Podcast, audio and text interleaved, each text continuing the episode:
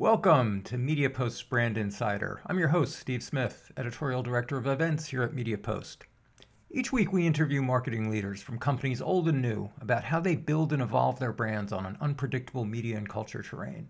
In addition to this full audio interview in podcast form, we also publish a companion newsletter with highlights from the Q&A. MediaPost has been covering marketing and media news for over 20 years. You can find the Brand Insider Weekly as well as our daily coverage at mediapost.com. For now, let's get into it. You would think that in this post-mass media age of fragmentation that the old-fashioned brand jingle would not be only out of fashion but out of reach. But in fact, Nationwide Insurance and finance company brands on your side seven note jingle may be one of the last survivors of media and audience diffusion. It's the centerpiece of some very cool social media campaigns that we took a look at Lisa, recently, and also some influencer collaborations the brand has been doing. Uh, and it speaks to a smart and diverse use of social channels by Nationwide, but also across its other brands, Nationwide Financial and its pet insurance. Uh, so today we have with us uh, Kristi Daraban, who is the AVP of Marketing for Social at Nationwide. Kristi is a true veteran of the social media space, going back to managing the early Facebook and Twitter pages for NBC Universal in the late 2000s. She also managed social for Nestle and Disney before coming to Nationwide, Nationwide about five years ago. Hi, Kristi. Hi, great to be here. So, why don't we just get a sense of nationwide social footprint? Because I know you are dealing not only with multiple brands, but you're also dealing um, on the enterprise level, you're dealing both B2C, but also B2B, because you've got agents that you deal with and other constituencies. So, just give us a sense of what that whole social network looks like for you guys. Absolutely. So, on uh, the B2C side, we have social presence on Facebook, Twitter, Instagram, um, most recently TikTok. Um, we also have Pinterest. Um, and um, the B2B side, we do uh, LinkedIn is also another uh, platform we're on. And then on the B2B side, we have LinkedIn and Facebook. Um, we do um, social programs specifically for B2B. We offer up training, content, and support for all of our uh, intermediaries who help uh, talk about and sell our products and our team does guidance for that. And then we also are responsible for influencer marketing on both B2B and B2C side. So using those influencers to tell our story from a brand level, but also sometimes down to the product level. Okay. Um, so when you're using influencers in particular, I'm curious about the both sides of the influencer side, since you mentioned the B2B side.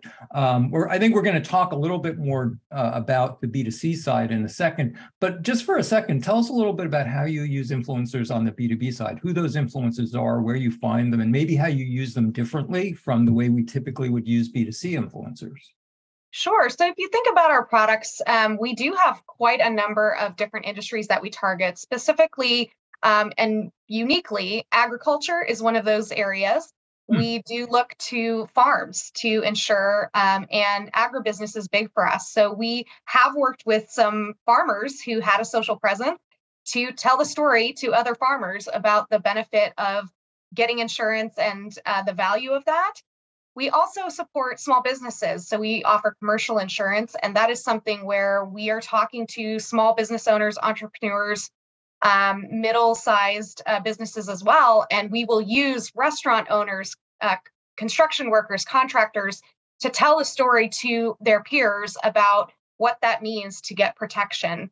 Mm-hmm. Um, and then on, as I mentioned about intermediaries, since we support them, financial advisors and independent agents are the ones that really we need to make sure they understand the value of our brand and also the scope of our products. So we do some influencer work directly to target them. It can be hard, um, but it is something that we at least try to do where the message would still be relevant for the consumer side, but we want it to be more for that um, agent or advisor. How do you manage all of that? I mean, I think one of the one of the key challenges for a lot of brands is the basic decisions about how many influencers do we want to use at any one time? How do we manage and communicate to them, whether we use agencies or do it in-house? What's your view?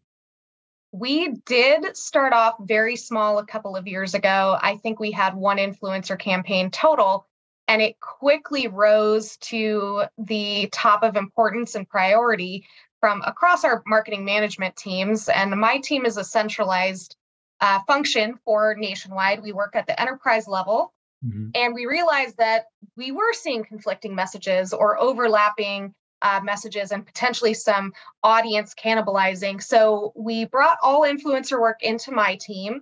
Um, and we work directly with our marketing managers as essentially as clients and help them with timing, influencer selection, um, and what the content will look like, and making sure that it not only resonates for their their particular sub brand or product, but also as an enterprise level uh, holistic view. So we've done a really nice job making sure that we have an ongoing calendar, we have uh, marketing level uh, quarterly updates to share case studies, and also try to tap into longer relationships with influencers when it comes to like messages and like audiences. Um, so that's been a big benefit for us. And you're working directly with the influencers? Do you have a sense of do you have a, a, feel a feel for or an idea of how much of a portfolio of influencers you want to maintain at any one time? I know that that's like a, that's a, a real problem for a lot of social media teams is just how many do we want to use? Do we want to go micro niche and micro influencers? Do we want to get get the sort of as much bang for our buck we have two approaches. So we've decided to go with an always on where we have somewhat of a consistent pulse in the market. That's typically at the brand level. Mm-hmm. And then we also have um, heavy campaign times where we'll focus in and potentially get more influencers at one time sharing the same message mm-hmm. um, just to get further reach, more impression and engagement when it comes to something specific. Um, we also have a cohort of sports talent that we work with based on our relationships with some of the um, national uh, leagues. Um, and then we also have ongoing diverse marketing strategies that include influencers. So we kind of try to take all those together. Mm-hmm. I would say it ranges from uh, five to 15 influencers at any given time. And we try mm-hmm. to space it out so it is making sure that we're not over overloading the market, but it's also content that we can use on our own channels. Well, good. It's, it's, a good segue into talking about some specific campaigns, I think, and and in particular, I, I, just because I'm an old ad historian, anything that uses the traditional jingle catches my eye. And and as I said at the opening, jingles are not something that really we hear that much about. There are very few companies that actually can say they have a jingle that people know. Um, but in this case, uh, Nationwide does. It's the On Your Side jingle. And tell us a little bit about the, the seven note stories, the Will It jingle. These are the campaigns that really caught my eye. And also that you're using TikTok in particular for a lot of these. So just tell us the background of the campaign and then let's talk about the channel you chose. Absolutely. Um, so our our jingle has been with us for quite some time. Uh, my four year old can even sing it, which makes me very happy that it's that catchy, but it's also simple. It's seven notes to your point. Um, and we've done a lot of brand building using that jingle. And the two campaigns you talked about, the first being Seven Note Stories, we have a history of working with music artists. And we really wanted to bring to life as we were launching TikTok how our affiliation with music was important to us.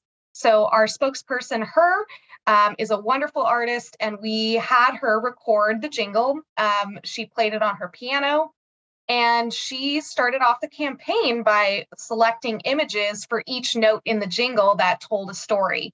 Mm-hmm. And her story was about how her parents always have supported her. We then gave that concept to a number of influencers, and they did their own version of the seven note story, um, which we were encouraging some UGC content for and we got a, a lot a variety of different topics that they covered. It was building a family building a business um, eh, buying a home things like that. So it was very emotional and it's amazing what seven notes can really get you. Mm. um, so then we wanted to go into more of a humorous side and decided to do a campaign called Will It Jingle. And it started with one of my own associates um, and he had a child's keyboard at home and he played the jingle, and that was our first iteration of Will It Jingle. Um, and the concept was we would test different objects to see if it could make the jingle sounds. We've now evolved into um, blowing glass bottles, zippers, um, rubber bands, um, and our other spokespeople, um, Brad Paisley and Peyton Manning, have also joined in on the fun and done dog toys um, and tissues, which are on our TikTok channel now. And it's been a lot of fun to explore what types of things around you will make that iconic jingle. Um, and so now we're getting some requests on things that we can try, and we're going to hopefully uh, be able to activate on some of those and continue that trend. Before we get into the actual media plan that goes behind this, since you mentioned it, it really comes to mind. And since we're both veterans of the digital space, you have to know what the roots of Will It Jingle are. Not oh, there was an old social. Remember the social media campaign, Will It Blend? Yes.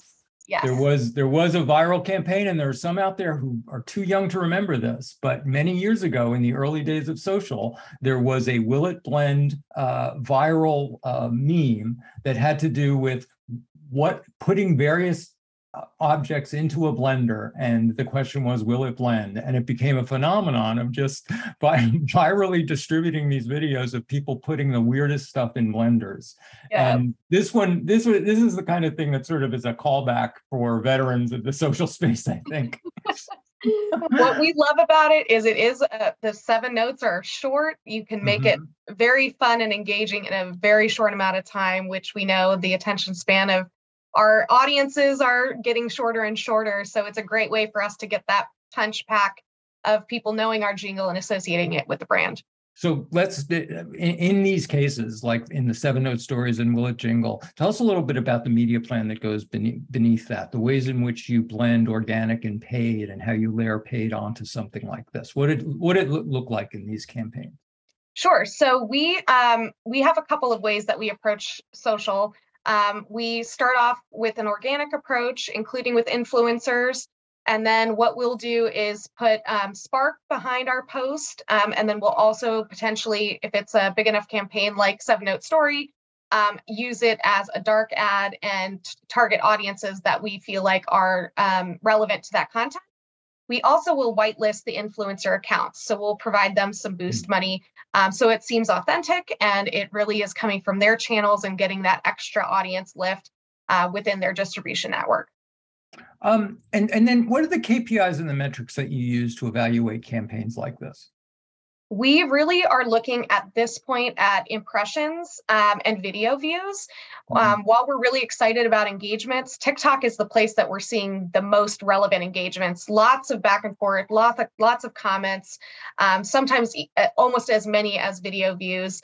Um, but with a newer channel, um, we're we're looking at how much reach we can get, um, so we can continue to build that and put a baseline benchmark together um, and and thinking about is this video resonating with um, audiences? So that combination of impressions views and engagement that's that's interesting because in many ways we're using the one of the most old-fashioned of um, of branding mechanisms, the jingle, and in some sense you're using very new channels, but employing some very old metrics to try to get that to try to understand that overall brand lift. As you really are using reach um, and just overall views as the measurement here because it's that big of a branding play, but you're using these much more discrete and different channels to get there.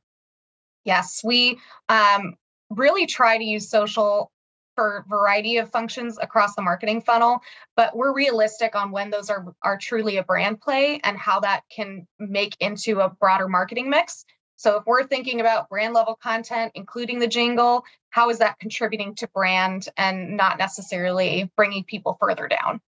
Now, I know that another part of this uh, this process is the ways in which you're using social listening generally, because of course, Nationwide is a brand with a lot of customers, a lot of customers with a lot of attitudes, a lot of experiences. This is all going to be coming out on on social feeds that you have to monitor and manage. Um, how are you using social listening, uh, in particular, to? Uh, I want to focus particularly on paid media and the ways in which you use social listening to then talk to and the ways you talk to the paid media team and i, I don't mean just your own social paid but but just overall nationwide's larger advertising reach i'm curious about the interactions between what you're using online and hearing from users but then how that informs actual campaigns. Sure. We um, employ a small committee called our moderation team that consists of our legal partners, our customer relations, uh, public relations, and social media teams. And we each week sit down and evaluate what are some trending things that are happening, what's the content that's coming down the pike so we can prepare. Um, and then we have two community managers who are doing all of our social listening. So they're seeing what we're being tagged in, but they're also proactively seeking conversations that maybe nationwide isn't mentioned but it could be relevant to our business, whether it's around life events, um, or we are seeing similar topics that they're covering that would be considered protection that would be in our umbrella.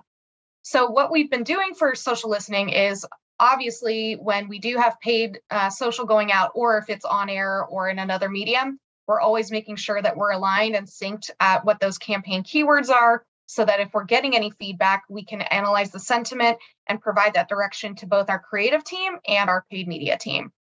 The other thing we're doing, I'm sorry, go ahead. No, finish, please. Finish. Oh, the other thing we're doing is um, making sure that we're generally having a pulse on what people are saying about our business and our mm. industry so that we can incorporate those uh, changes into how we're bringing content to them, whether that's a paid social ad or if we're thinking further about different marketing tactics.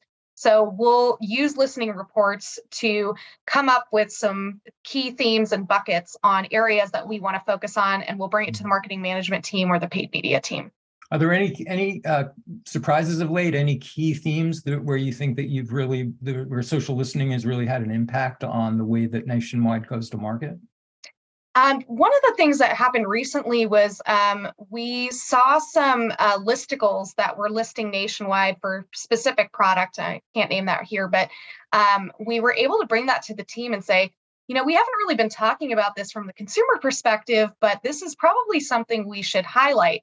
Um, so it was not something that was at the forefront of the marketing priority, but because it was seeing some traction, we decided to make some content around it and, and publish mm-hmm. that. So, um, you you mentioned you're you're going into TikTok now, and I'm curious. I'd love to know how TikTok.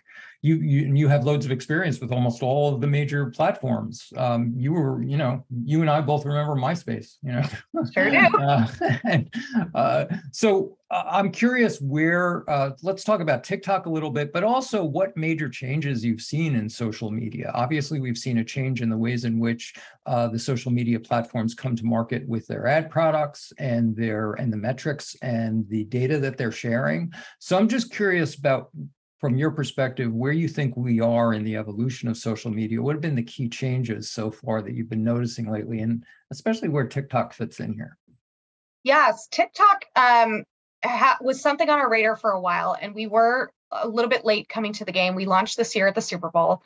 Um, we are one of those brands that likes to uh, make sure that we're prepared for any platform we're going to be launching on. So we took a good year and a half to put together a plan, have a strategy, uh, have a measurement plan, understand what our phased approach would be, and understand what kind of content we'd be creating. Um, so we were very thoughtful when we were coming to market on TikTok, and we leveraged our partnerships, um, our talent, uh, influencers, and um, even my own team uh, and their creative abilities to be able to bring it to life. The difference of TikTok from other platforms that we have seen has been the heavy lift in content creation, which mm-hmm. I think we expected. We knew it would be a lot of work to be able to put out a frequency of video. Um, I have led Snapchat before um, at my time at Abercrombie and Fitch. And that was um, also one of those things where you're thinking about uh, ephemeral content and mm-hmm. what is the relevancy and how are you building audiences and um, using different features of the platform. So I would say I do feel like the platforms are starting to cannibalize functions a little bit. Before it hmm. was very specific. Hmm. Facebook did this, Twitter did this, and now they're all kind of bleeding into each other's space um, and in fact, a lot of them tell me that they don't even consider themselves a social platform, which I think is mm-hmm. kind of funny. Mm-hmm. Um, but I have noticed that we're trying similar tactics on different platforms to see which where it's going to perform the best. Mm. Um, and that's that's been an interesting approach for us. Obviously, the environment has changed a lot as well. If you think about the news and politics and leadership changes at some of these platforms, um, there's just been a lot around data privacy. There's been a lot about trust. And I think my biggest opportunity um, that I would recommend to brands is going back to what was a conversation probably five, six years ago about authenticity. Because mm-hmm. I, as these platforms are broadening their functions and their uh, features, I feel like brands and influencers are doing the same, where they're broadening to get more engagement, more reach, um, and to get honed back in on what that real authentic brand experience is um, to prevent some of the negative backlash, but also double down in what your brand really stands for is something we can all think about. Is there influencer fatigue? Is that part of the problem? Is that everybody everybody seems to be their own brand now? Everybody seems to be on the make, and in an environment like that, it's hard to for for brands who are really looking for authentic authentic connections. It's a it's an environment that's hard to penetrate. Then it is hard to penetrate. I think what where we're seeing success is honing in on influencers who we're really speaking to their target. It's not the name of the person, it's we're looking at the audience, we're looking at their style and we want to tap into their real self and their real message so it doesn't feel like a stretch. Um, and oftentimes, what we'll do is pick some of the smaller influencers, mm-hmm. um, but they're more focused in on the niche uh, that we're looking to talk to. What do you think are the biggest challenges then that you're going to face in the coming year? Um, with an election year coming up, it always causes a little spike, in my opinion, on people feeling the freedom to express opinions, um, which mm-hmm. can carry over into the brands world. Uh, it can carry over into c- campaigns. It can carry over to influencers um, because hot topics keep coming up. People are watching the news even more than ever. Um, so that that's always something we we look for and think about. Um, we have a crisis communication plan. We have um, a great team to uh, triage our incoming comments.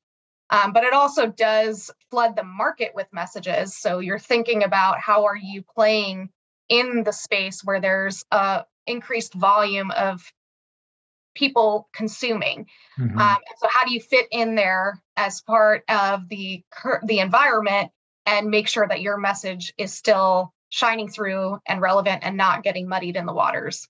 That's that's that the first insight really interests me because I I don't know if I've heard that part before. I mean, I've certainly heard about the ways in which political years raise volume um, and and costs, especially for for paid media. But the idea that it raises the temperature is yeah. really that's really fascinating to me that it seems everybody simply becomes or people online simply become more vocal more outspoken maybe even a little hotter headed mm-hmm. That's certainly the experience i've had i i feel like um it it's kind of the same during holiday in a very different way hmm. holiday is an, a time where people have their mind focused on certain things so if your noise coming in they just filter that out or they they negatively associate that. Um, so with politics, I feel like they're consuming all these ne- ne- these messages about politics, and then they're taking that perspective into other parts of their world. Wow, that's fascinating. Kristi Daraban, uh, obviously you're a veteran in this space because you think harder about social than I think most people, and, and it was really refreshing to talk to you. Thanks so much for joining us today. Thank you so much. It's been a pleasure. Thanks for hitting play on MediaPost Brand Insider Podcast. We're here each week interviewing marketing executives from large and small, legacy and emerging brands. They share their experiences navigating the challenges of commercial clutter, media distraction, and consumer disinterest. You can also subscribe to the Brand Insider newsletter for edited text editions of these Q&As. For this and all of the marketing and media news reporting MediaPost has provided the industry for two decades, head over to mediapost.com. And if you have any thoughts, comments, or suggestions for Brand Insider, you can always reach me, Steve Smith, at steve at mediapost.com. Until next week, let's market carefully out there.